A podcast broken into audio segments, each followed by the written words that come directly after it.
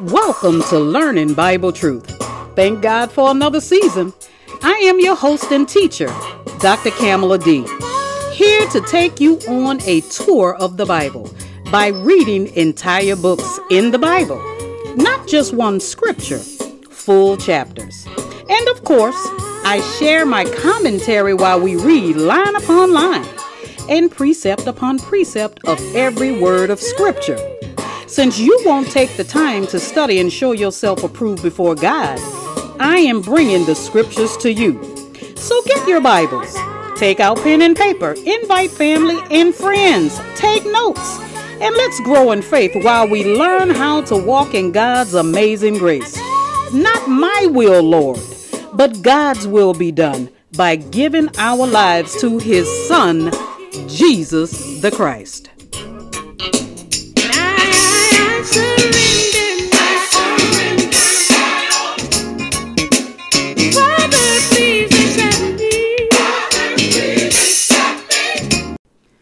Good day, Saints.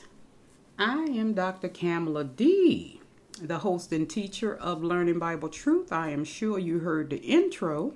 Just letting you know I'm not a guest. Um, I do apologize, so I'm not going to make that promise again. I know I promised that I would share um, episode 10 one day during this weekend, um, not 10, episode 11, and then share episode 12 over the weekend, but I just couldn't get to it.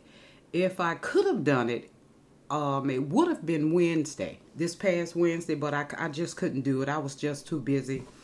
But in any event, we have reached episode 11, so I'm to call this, since we have passed the first 10 episodes, I'm going to call this part 2, episode 11. And we are searching the scriptures, finding Jesus in the Hebrew scriptures, also known as the Old Testament. If you hear something going on in the background, I am adjusting my seat. And um, for those who are tuning in for the first time, we are finding the scriptures based on what Jesus said. We are finding in the scriptures him because the Old Testament, the entire Old Testament is about the Messiah. And it's based on what Jesus was telling these unbelieving and, and critical Pharisees in John chapter 5, verses 39 and 40. He told them to search the scriptures because in them you think you have eternal life, but it is it is they, they who the scriptures who testify of me. And verse 40 says, But you will not come to me that you may have life. So Jesus was not talking about the New Testament scriptures because they had not been written yet. Jesus was still walking the earth in the flesh. They had not been written. They were written like a hundred years later.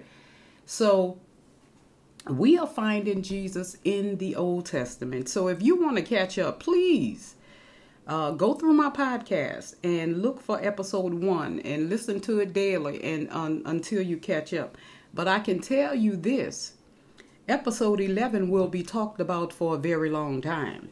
Oh, yes, we are going to go there today. So, without further ado, let's get started. I know it's early, y'all. You guys know I am not used to sharing my podcast this early, but I want to share it before my day gets started because I don't want to take any chances of me just being too tired to share this message after my day is completed. So, let's get started. Um, go to Numbers. Numbers. We are starting off in Numbers today, and I will be reading from the New International Version, yes. And if I switch, I will let you guys know if I switch to the ESV or either the New King James to share scripture. Uh, Numbers chapter 17, verses 8. No, let me see, verses 6 through 8.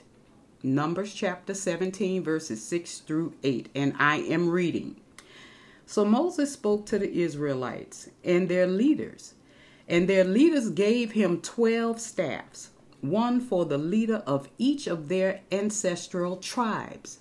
And Aaron's staff was among them. Verse 7 Moses placed the staffs before the Lord in the tent of the testimony, which is the tabernacle.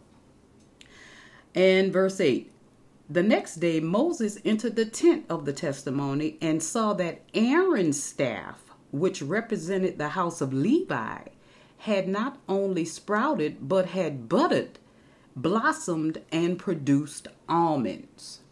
Hallelujah. So, saints, we are going to find our Lord Jesus the Christ in Aaron's staff. Okay? Uh huh. Pick that mouth up off the floor. We are going to find Jesus in Aaron's staff. So, number 16, it gives us the story of Korah, Dathan, Abiram, and their followers. Now, 250 men rose up and challenged the leadership of Moses and Aaron, and that was a no no. Uh, you, I'm getting ready to explain how that was a no no.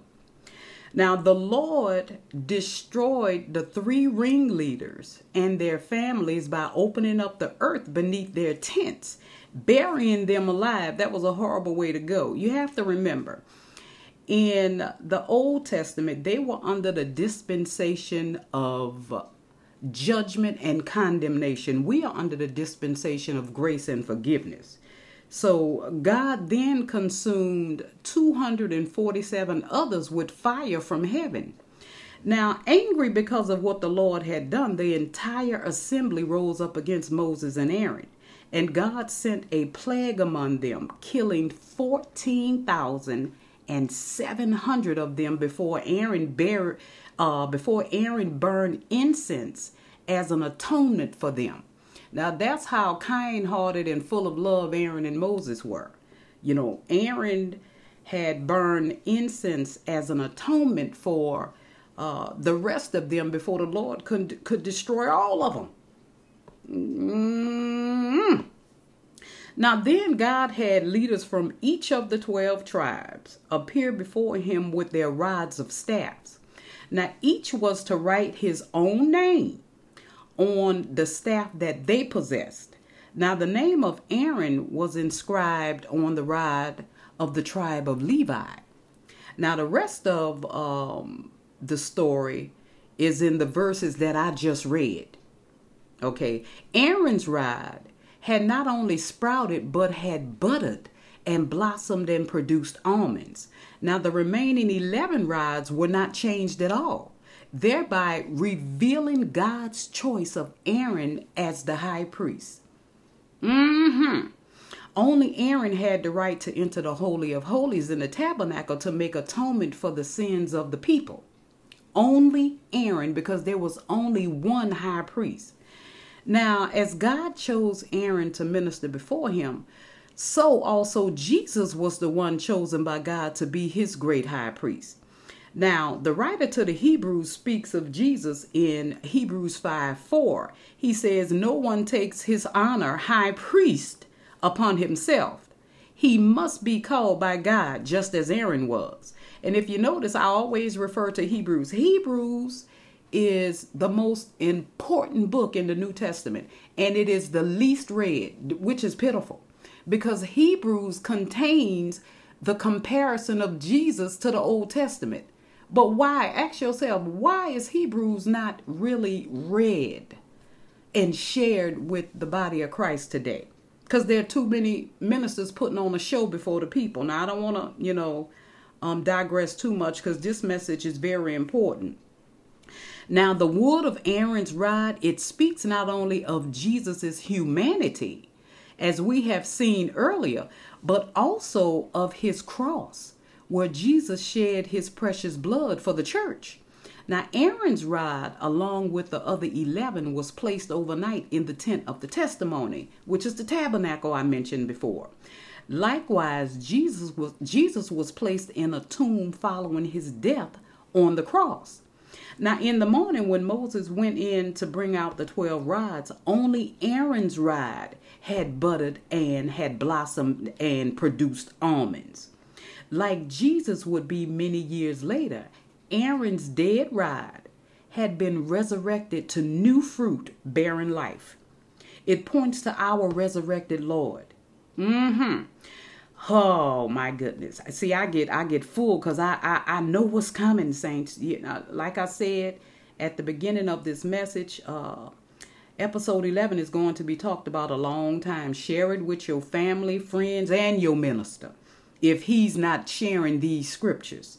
Now, 1 Corinthians 15 20 says, has indeed been raised from the dead, talking about our Lord Jesus Christ, the first fruits of those who have fallen asleep. Now, when the Bible says asleep, it's talking about died. And the reason why the um, the Lord used the word or uses the word asleep is because they we are expected to awake.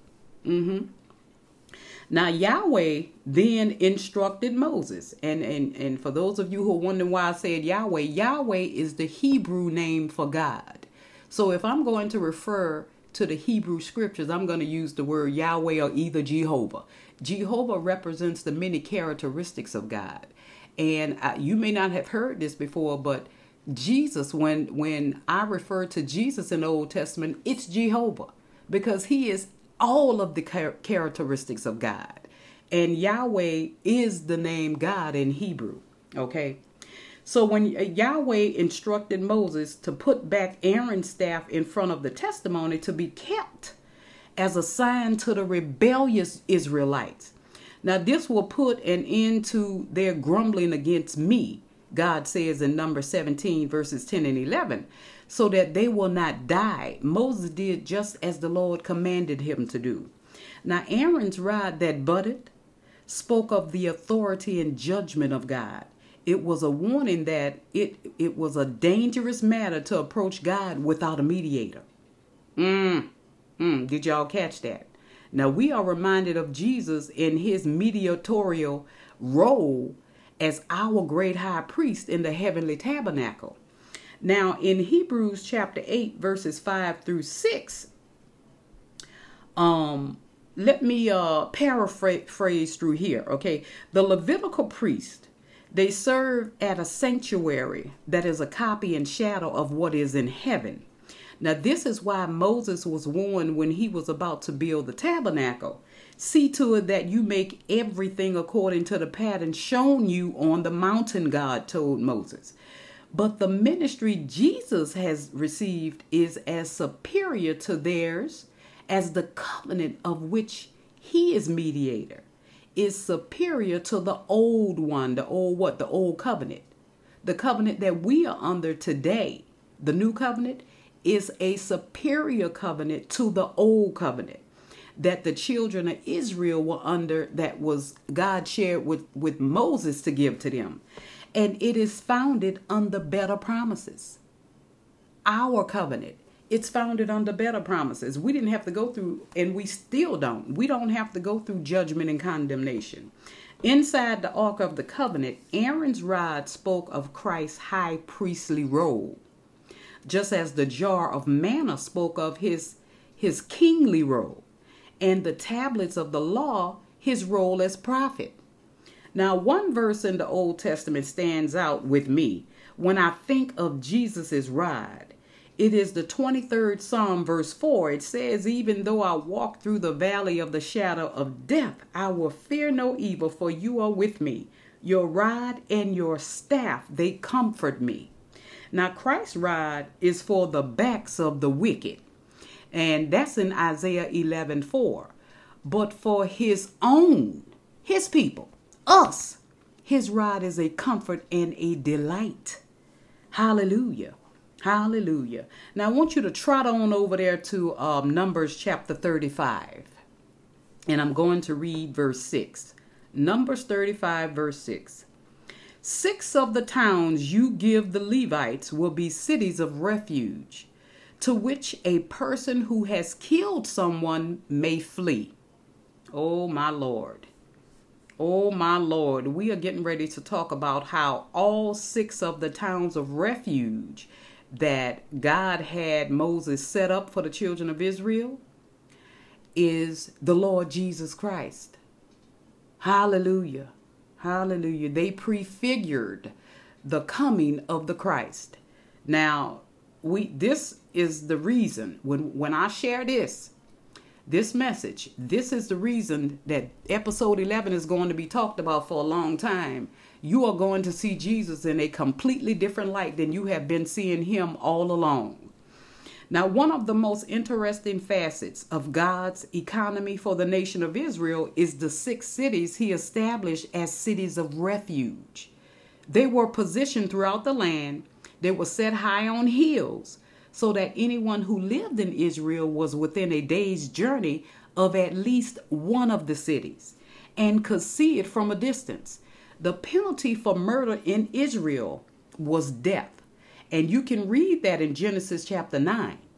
Now, the executioner was to be a close relative of the deceased and was called the avenger of blood.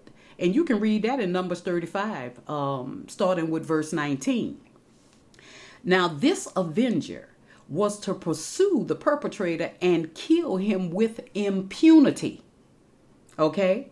However, if the accused could reach one of these cities of refuge before he was caught by the avenger, he could live there until receiving a fair trial. And you see, it didn't mean that you, it, and it still doesn't mean today like it did back then. It doesn't mean you are free from the crime you committed. It means that you need to live and you need to receive a fair trial because not everyone who commits murder is guilty. Now, just like with Jesus, you come to Jesus, He is our refuge. It doesn't matter if you committed murder, He is your refuge and can secure your eternal salvation. But that does not mean that you will not be held accountable on earth under the laws on the earth for what you did. That's not what that means. But let me tell you something I would rather have eternal life. Eternal life.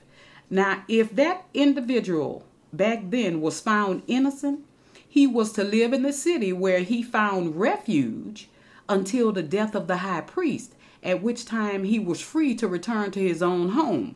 Now, you can read that in Joshua, uh, starting um, in chapter 20.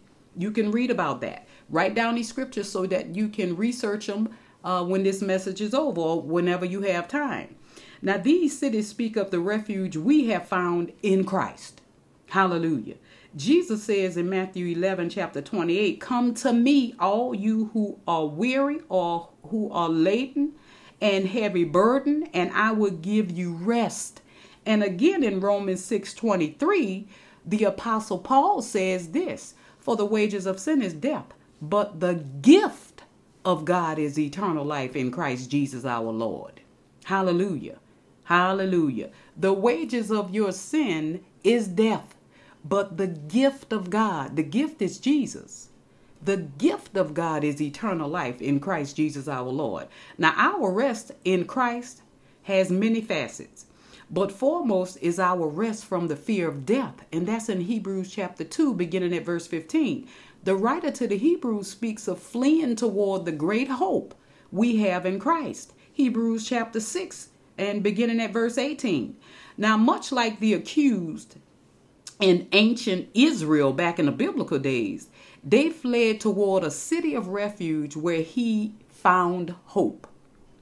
Now, the cities of refuge were situated at high elevations where anyone fleeing could find them easily. They were also widely known, they were known to everyone. So it is with Christ. He is not hidden from our view, but He is present in His Word. And the most widely printed book, which is the Holy Bible in the history of the world, is available to everyone. Churches that bear His name are everywhere. Um, as our Christian, you know, inspirational books speak of them of, of our Messiah. Not radio, television, podcasts like me, the ones that I have who share Christ, websites, and other resources are available to anyone to learn about God's eternal salvation, which is only found in Christ. Now, the gates to the cities of refuge were always open. So it is with Jesus. Anyone can come to him for refuge.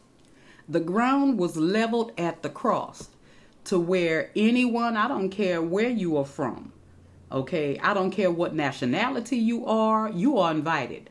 Now, one of uh, the charges leveled against God's church is that we are inclusivistic. Now, nothing could be further from the truth. God says in Isaiah 55, verse 1 Come, all you who are thirsty, come to the waters. And you who have no money, come buy and eat. Come buy wine and milk without money and without cost. Now, another misconception is that one must work his way into God's favor with good deeds. Mm-mm. But as the Apostle Paul, the Apostle to the Gentiles, says in Ephesians 2 and 8, and you ought to believe Paul over your false teaching pastor in that pulpit, okay? In Ephesians 2 and 8, for it is by grace you have been saved through faith. And this faith, not from yourselves. That faith is from the Lord Jesus Christ. It is the gift of God, not by your works, so that no one can boast. Now, God's gospel of grace extends to all people without distinction. While in a city of refuge, awaiting trial or release, fugitives were fed and clothed by the Levites of that city. In the same way, Jesus says in John 6:35, "He who comes to me will never go hungry, and he who believes in me will never be thirsty." And I stand before you today, living witness to that. And like a city of refuge, only the only place of refuge for the accused in Israel, Jesus alone is the way to salvation. Hallelujah. He said in John 14, 6, which is my favorite scripture in this entire Bible, New and Old Testament I am the way and the truth and the life. No one comes to the Father except through me. And again in John 10, 9, Jesus says, I am the gate. Whoever enters through me will be saved. Nobody else says this in, in these religions out here. They are giving you some works to do and telling you that um God will be pleased with you if you do these things. Nobody is promising you salvation. Jesus is the only one that promises that. You know why? Because he can. He can. Nobody else is going to mimic that. They're not going to touch that. They'll t- just like Muhammad, and I'm talking about the real Muhammad who created the uh, religion Islam, told them he didn't know if Allah was going to allow them in paradise or not. He don't even know, or this is what he told his disciples. He didn't even know if Allah was going to allow him into paradise. Now that's in the Quran. I have the Quran. Now why would you follow someone who can't even guarantee you where you're going, but he having you do all these things? What are you doing them for? My look, I really don't want to go off on that. Now, um, Jesus is the only refuge for murderers. For murderers, for child molesters, you don't have to like it because you didn't come up with God salvation plan. Anybody who, I don't care if you are a murderer, you could have killed 13,000 people. A child molester, a bank robber, um, a drug dealer, a drug user. Jesus is the only refuge for those people I just named. And, and, and such were some of you until we were washed and cleansed by the blood of Jesus. Hallelujah. Now, someone says, What if I'm not a murderer? Why do I need Jesus? Now, unlike the cities of refuge, anyone guilty of the slightest sin against God is under his wrath unless he or she flees to Jesus. Okay? Your sins will never be forgiven unless you flee to Jesus. Now, God is not just our place of refuge, He is also the avenger of blood. Uh-huh. Romans 3.23 says this, all have sinned and fall short of the glory of God. Now, we who have fled to Jesus for our great hope helped to murder him. Yes, we did, by placing him on the cross because of our sins. But there, by his grace, his blood atoned for all of our sins. Ephesians 1 7. Now, unlike the high priest who was subject to death, and, and when I say that, I mean all the high priests were just mere men. Um, when they died, they died. They didn't resurrect. Our great high priest, Jesus, lives forever. Now, you either believe that or you don't. I know he's he spoke to me and he speaks to me and he lives today. He provides for me. Oh, yeah. Oh, yeah. You have to be in Christ to experience the living Christ. Hallelujah. Now, we who had fled to him are declared innocent by God and will live and reign with him eternally. Yes, We went to Jesus as our refuge while we were guilty 100% of our sins and we were declared innocent by God. Hallelujah. Hallelujah. Yes, saints. Now I want you to trot on over there to Joshua. Mm-hmm. Joshua chapter 5, um, verses 13 through 15. And I'll be reading. You can pause the tape, and by the time you find the scriptures, you can resume. So because you have that ability.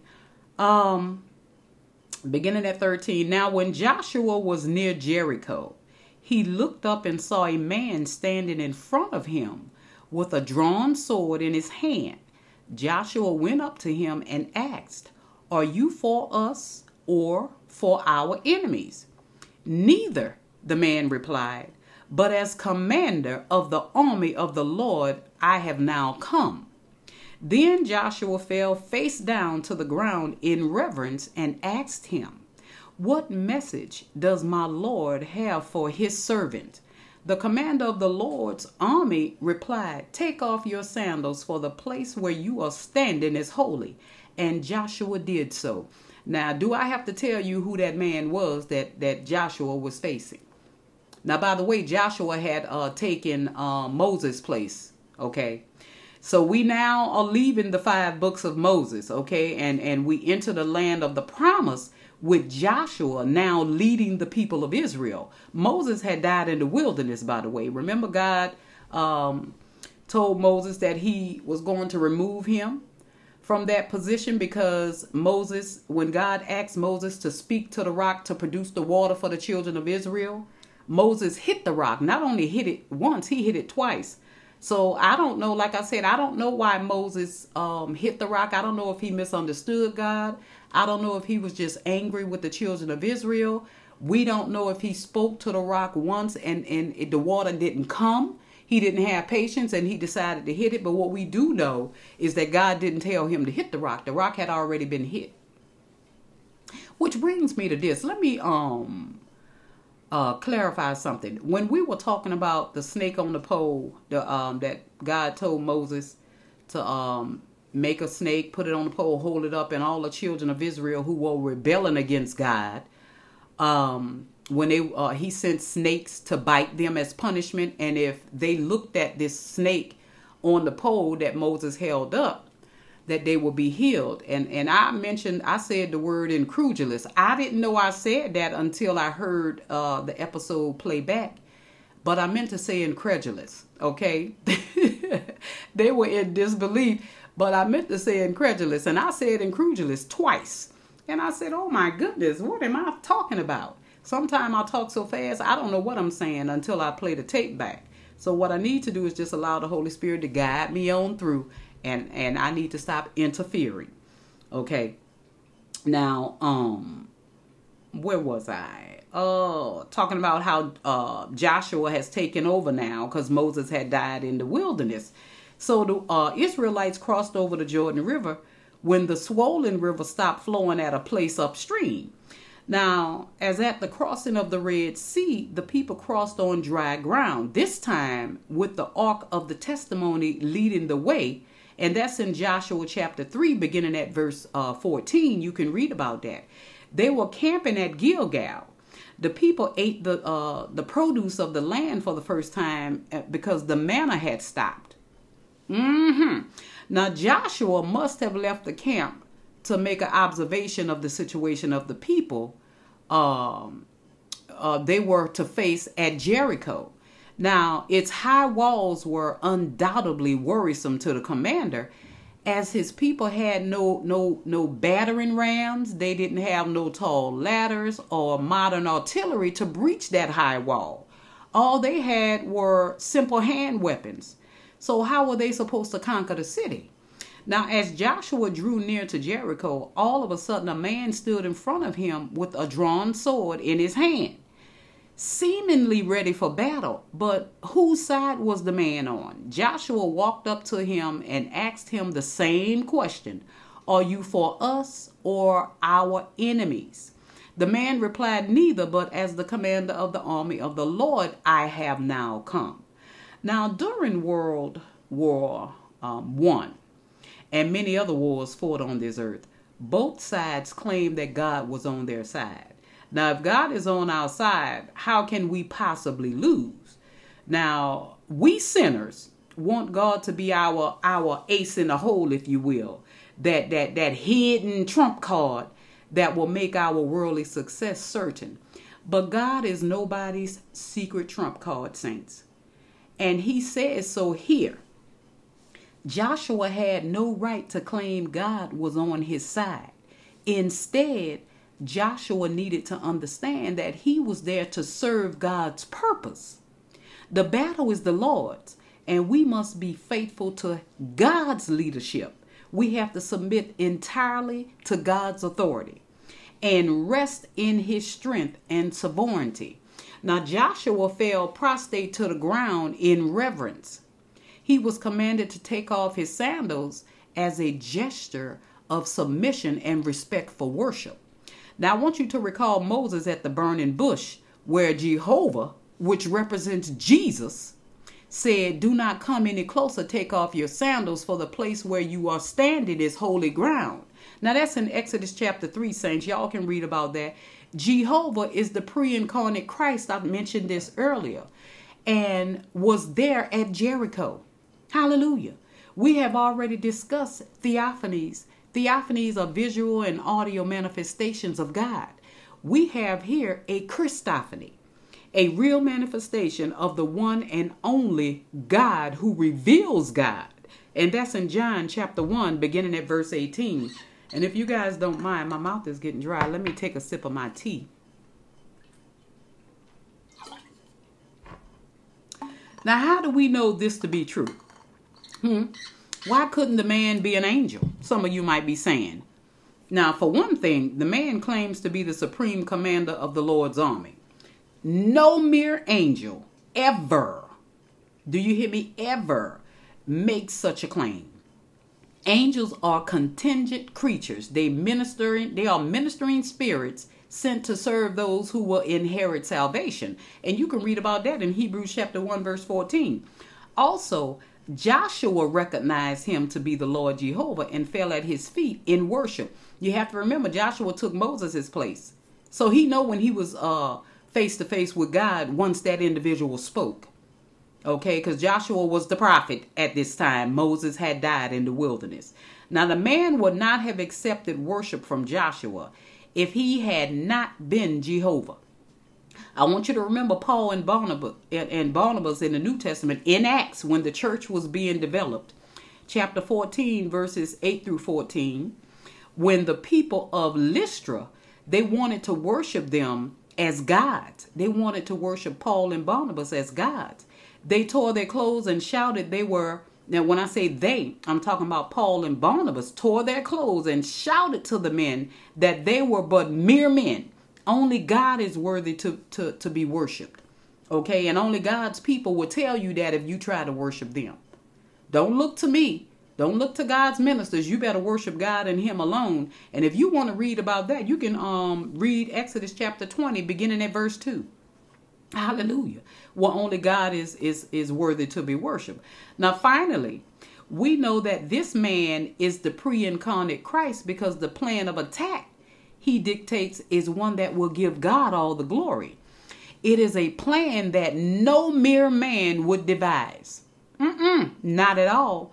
By faith, Joshua leads the Israelites around Jericho for six days, and on the seventh day, the walls came down. Hallelujah. Hallelujah.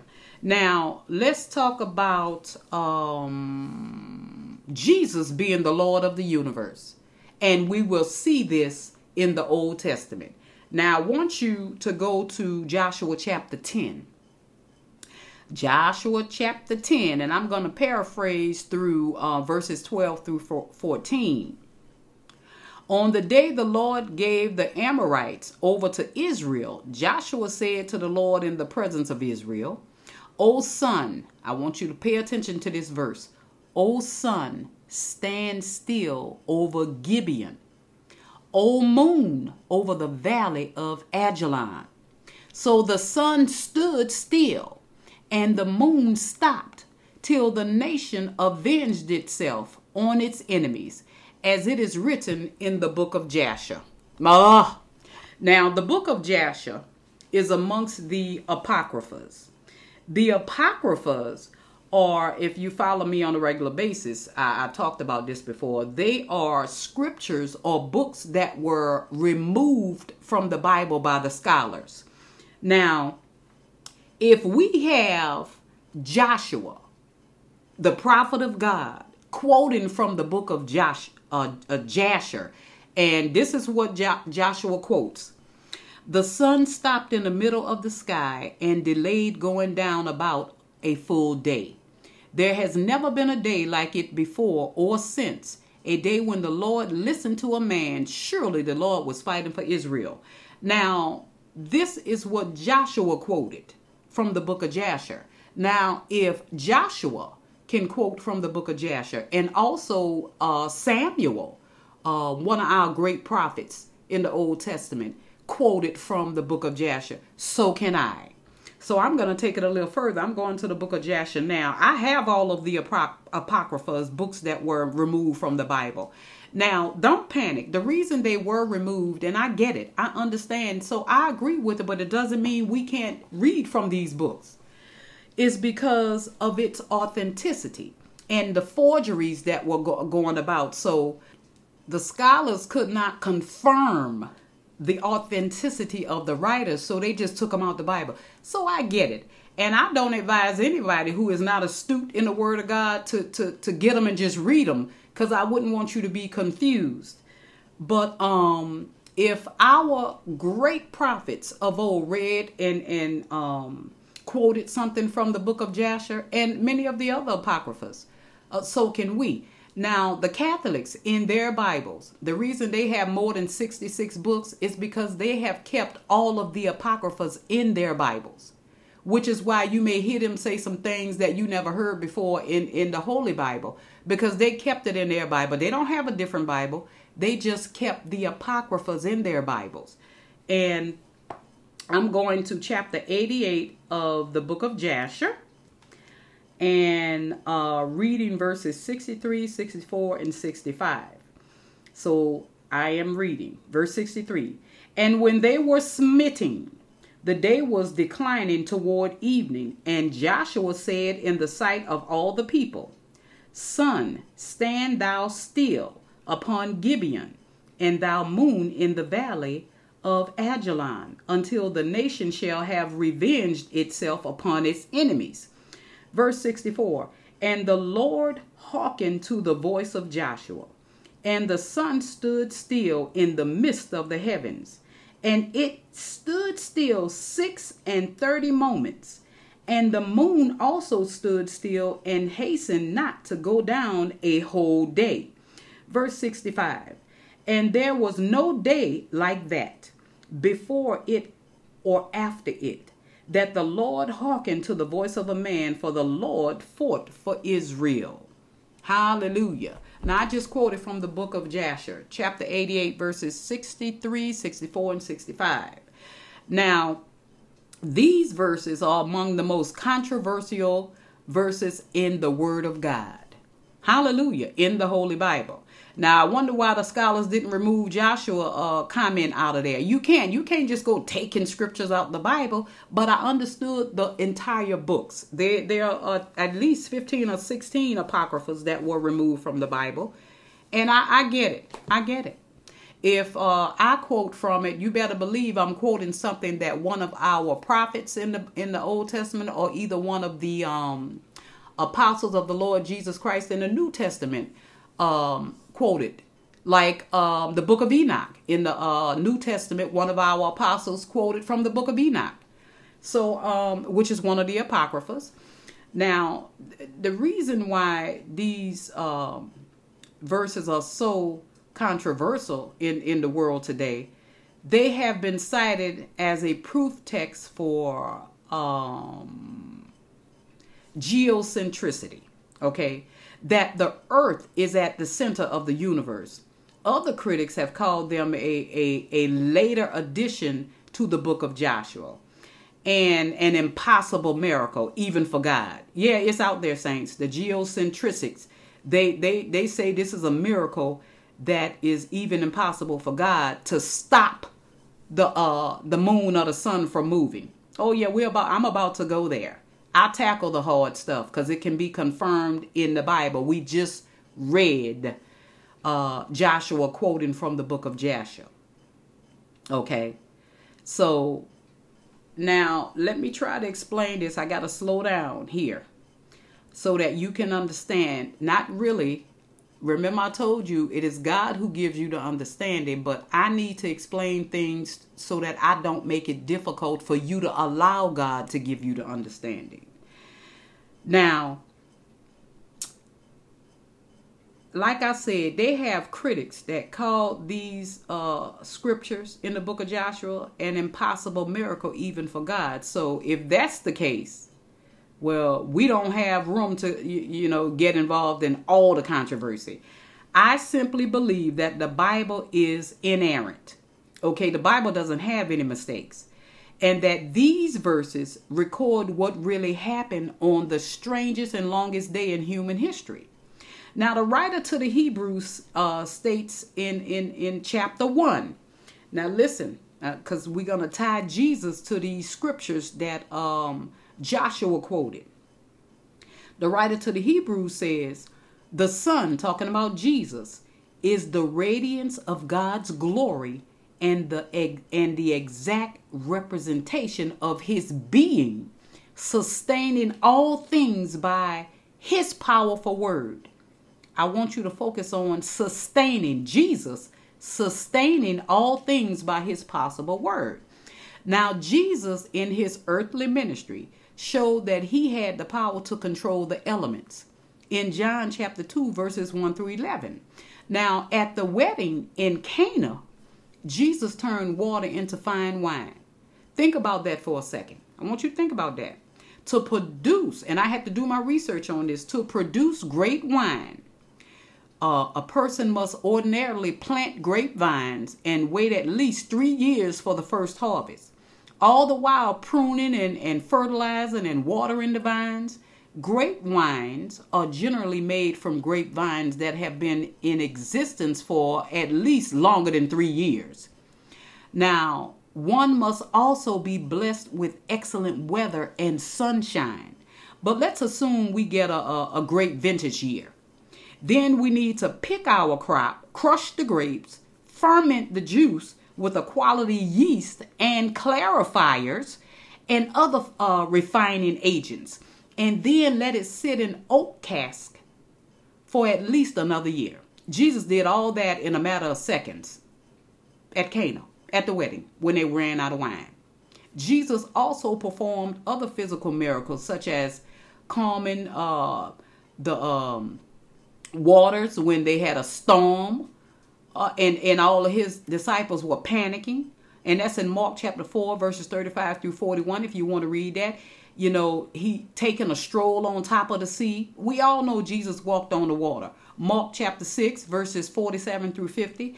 And then he was feeding the 5,000 plus women and children in Mark 6, chapter 37, verse 44. I mean, verses uh, 37 through 44. Now, he also raised the dead, and Lazarus is the most famous person he raised from the dead in John 11, verses 34 through 46. You can read about that and was himself resurrected in a new body from the grave, could stopping the earth's rotation for a while be too difficult for the one who created it. Because uh, the Gospel of John is, is clear that in the beginning was the Word, and the Word was with God, and the Word was God. The Word became flesh. That's Jesus. And and the Son, Jesus, spoke worlds into existence. He spoke the worlds into existence. So if he created the world, don't you think he can stop it for, for a day? Don't you think he can stop it from rotating? I want you to think about that. Now, today we have some um, naturalism or materialism forms the basis for much of what, what passes for secular philosophy. Now, a materialist claims that the world works according to set laws. Now, how he know that? Man and his conspiracy theory, I tell you. and and that nothing happens outside their boundaries. In the first half of the 20th century, century a philosophy of materialism called logical positivism was in vogue. Oh, excuse me, y'all. Let me drink me some tea. It claimed that unless one could see, let me let me drink. Hold on. Now, positivism, it claimed that unless one can see, taste, touch, or hear, or even smell something, it doesn't it didn't exist. That thing doesn't exist if unless you can see it, taste it, touch it, hear it, or smell it. Now, so I guess that's so much for God. Now, knowledge for the positivist was based solely on his senses. And we don't live by our senses. That's why the Bible says we walk by faith, not by sight. Sight is one of our senses. Now, then somebody asked about their formula. And, and and they said, Can you see, taste, touch, hear, or smell the notion that knowledge comes only from the senses? So, of course not. So the whole system that they created fell on its own weight. That's what it did. Now, to claim that there's no gold in Alaska, we need to dig up the entire state to prove that. Now, negative statements such as there is no such thing as a miracle are impossible to prove. Now, a materialist would have to be all knowing, like the very God he is dismissing, to prove that miracles don't exist. Now, one other word about um, these verses. The Bible uses, um, let's see, uh, regular human language, okay, so that we can understand this. It, it, it, it, especially for instance, in Ecclesiastes chapter 1, verse 5, it says, The sun rises and the sun sets and hurries back to where it rises. Now, we say the same thing, all the while knowing that the sun rises because the earth rotates on its axis as it moves around the sun. Now, these verses were never a proof text for the sun moving around the earth. They are proof, however, that Jesus, who is now sustaining all things by his powerful word, Hebrews 1 3, can stop the earth's rotation anytime he good and well pleases. He is the sustainer of this earth. That's who our Lord and Savior is. Hallelujah. Hallelujah. You guys look.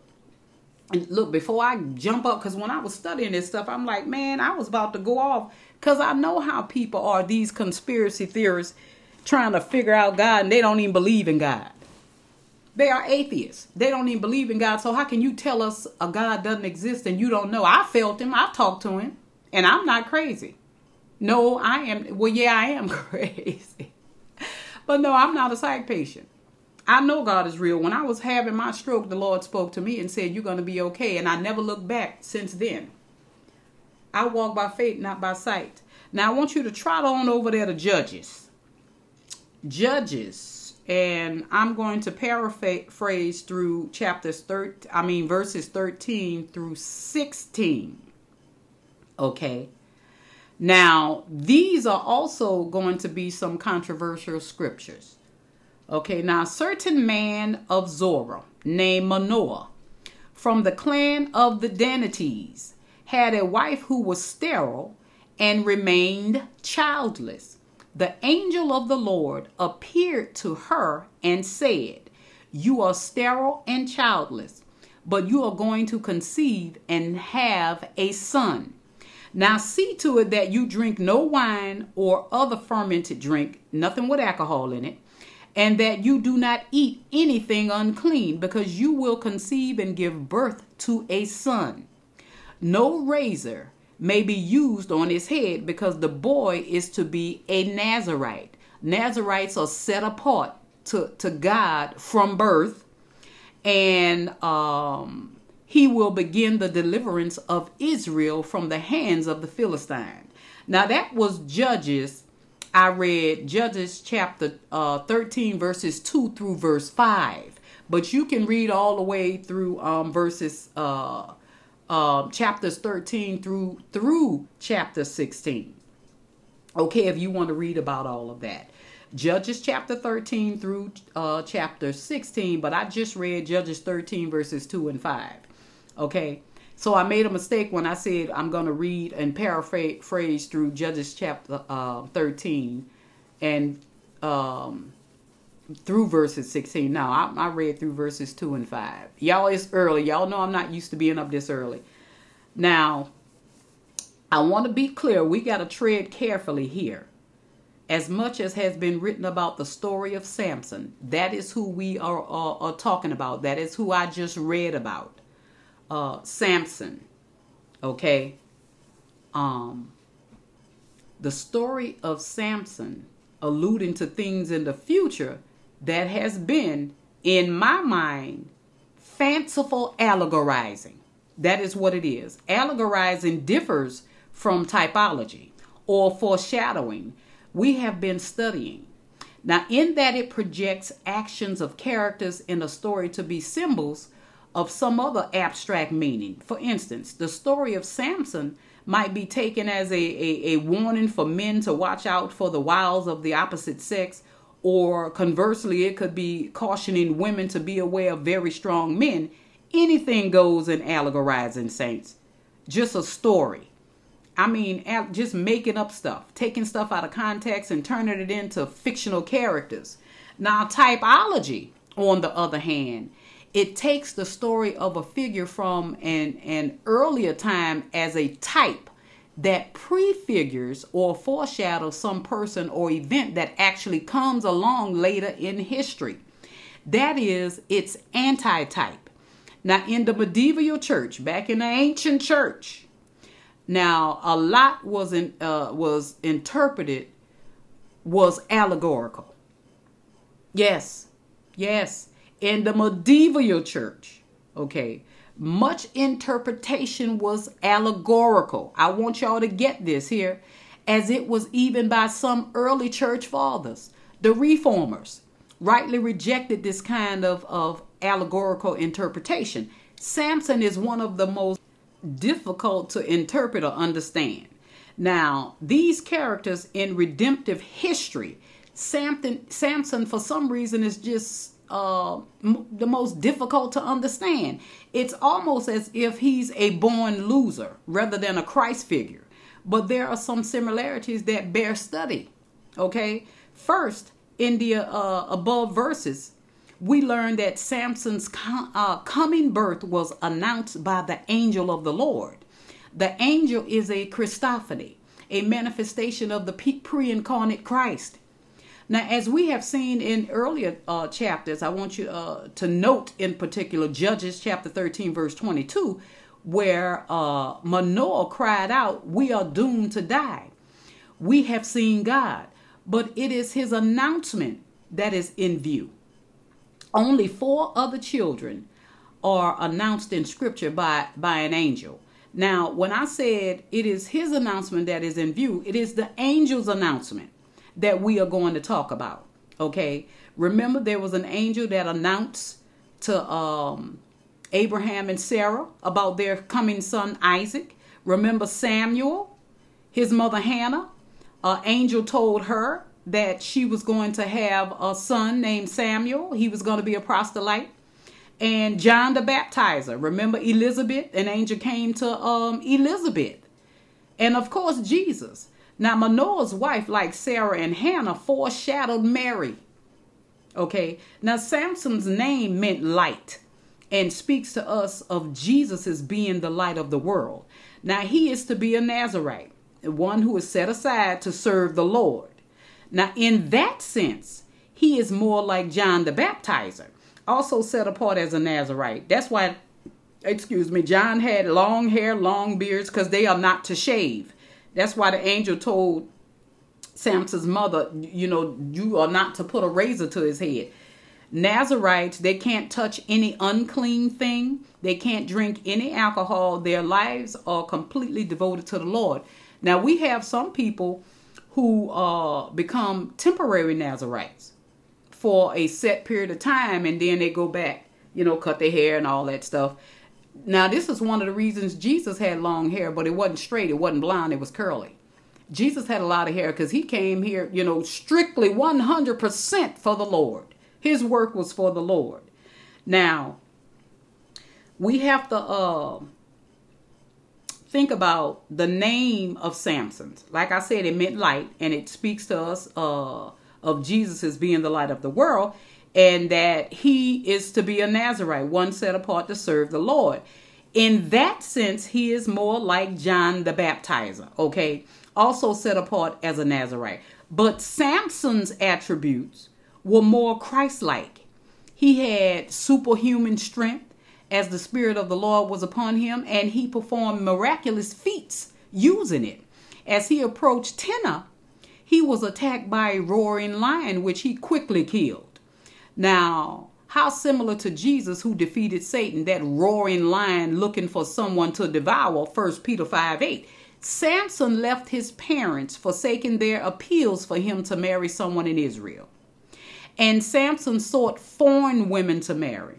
In like manner, Jesus left his home in heaven to seek a bride for himself from the uncircumcised Gentiles because he knew ahead of time that he was going to be rejected by his own. So Jesus sought us uncircumcised Gentiles.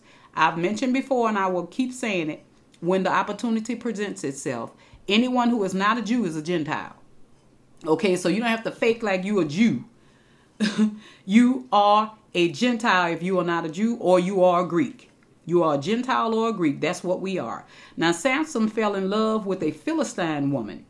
Philistine means one who crawls in the dust. And and and Samson became engaged to that woman. She turned on him out of fear of man. So he went to a prostitute. Then he encountered Delilah and fell in love once again. Now, you know the rest of the story. She finally got him to tell her the secret of his strength. He was captured and blinded by his Philistine captors. Meanwhile, Samson's hair grew back and he recovered his strength. Now, whatever else we may think of Samson, his life is honored by God in chapter 11 of the New Testament book of Hebrews, often called the Bible's Hall of Faith, the book of Hebrews. Now, Saints, I think I want to stop here. I have to get my um, day started. We uh, will probably do um, episode 12 next week. But I'm here to tell you, Saints, that you need to understand who Jesus is. And for those of you who want a clear understanding without any hesitation, look through my podcast and find um, when I taught a, a, series, I think it was four or five episodes, I can't remember, uh, about the book of Hebrews. I read every chapter, every scripture, every word of Hebrews, and I get I give you um, meanings of those scriptures, and God gives you the understanding as we go through. And it talks about why we no longer have the Levitical priesthood Jesus is our high priest, and Jesus didn't come from uh, the Levitical priesthood. Okay, I want y'all to understand that. But you need to listen to that podcast. It's it's worth listening to. I actually listened to it a couple of days ago. Um, all four, I think it's four or five uh, episodes, and it explains exactly who Jesus is and why we need him. Mm-hmm. Oh, yes, and it talks about our heroes of faith. So, those of you who are listening under the sound of my voice, if you have never accepted the Messiah, our Lord and Savior Jesus Christ, as your Savior, now is the time because tomorrow is not promised to you. Today is the day of salvation. Okay, all you have to do is go to Romans chapter 10 and read verses 9 through 11 and make up your mind at that moment. Are you going to accept Christ? Romans 9, no, Romans 10, 9 through 11, or I'm only going to quote 9 and 10, says that if you confess with your mouth the Lord Jesus, meaning that you know that Jesus is the Christ, the Son of the living God, and believe in your heart that God raised him from the dead, meaning you know he is seated at God's right hand. Even the King David quoted that. My Lord said to my Lord, Sit here at my right hand. David knew about the coming of the Messiah. Why do you think God said This king here, his throne will reign forever. Because Jesus, the reason why Jesus is coming from the um the family of David is because David was a man of great faith, but we all know he was not perfect. So I'm telling you, he was born out of the house of David. That's why he's sometimes called the son of David, because he was born out of that house, because Mary and her earthly hus- husband Joseph come from the lineage of David. So let's not get it twisted. That's why we have to rightly divide these scriptures. So, saints, look, you are saved if you make that confession and you believe in your heart. You have to have both. You have to make that confession. Jesus is Lord. And believe in your heart that God raised him from the dead. You are saved. You don't have to jump through no hoops. You don't have to do, uh, do no backflips. You don't have to perform miracles. And you are saved forever. Jesus said, I give them eternal life. Who? Those that believe in him. And they shall never perish. So anybody who is trying to criticize you, uh, because you did something wrong yesterday, you tell them you sticking with what Jesus said. You are saved and just do good by other saints. You ain't saved because of your good works, but because you are saved, you should do good works. Hallelujah. So until next time, saints, peace out.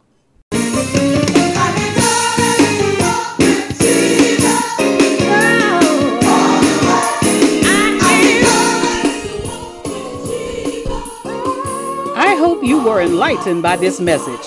If you have any questions or comments about this particular episode, please send your questions or comments to talkingbibletruth.cd at gmail.com or you can send me a direct message through my podcast by clicking on the message button located on the homepage of all my podcasts Anchor, Spotify, Breaker, Google Podcast, and Radio Public to submit your remarks.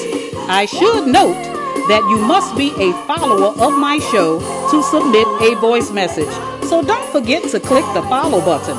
You can also support my podcast financially by accessing the homepage on my podcast and clicking on the support this podcast button. Whatever you choose to donate will be greatly appreciated and used to help further the gospel. I am praying for God to give you a return on your donation. In 1 Corinthians chapter 9 verse 14, the apostle Paul says, "In the same way, the Lord commanded that those who proclaim the gospel should get their living by the gospel." English Standard Version. Please sow your seed in good ground with a cheerful heart because God loves a cheerful giver. Now, until next time, my sisters and brothers, faith comes by hearing, and hearing by the word of God. We walk by faith, not by sight. I am your host and teacher, Dr. Kamala D, rightly dividing the word of truth in peace and love. And remember, continue to walk with Jesus. I thank you for tuning in, and I hope to see you next time.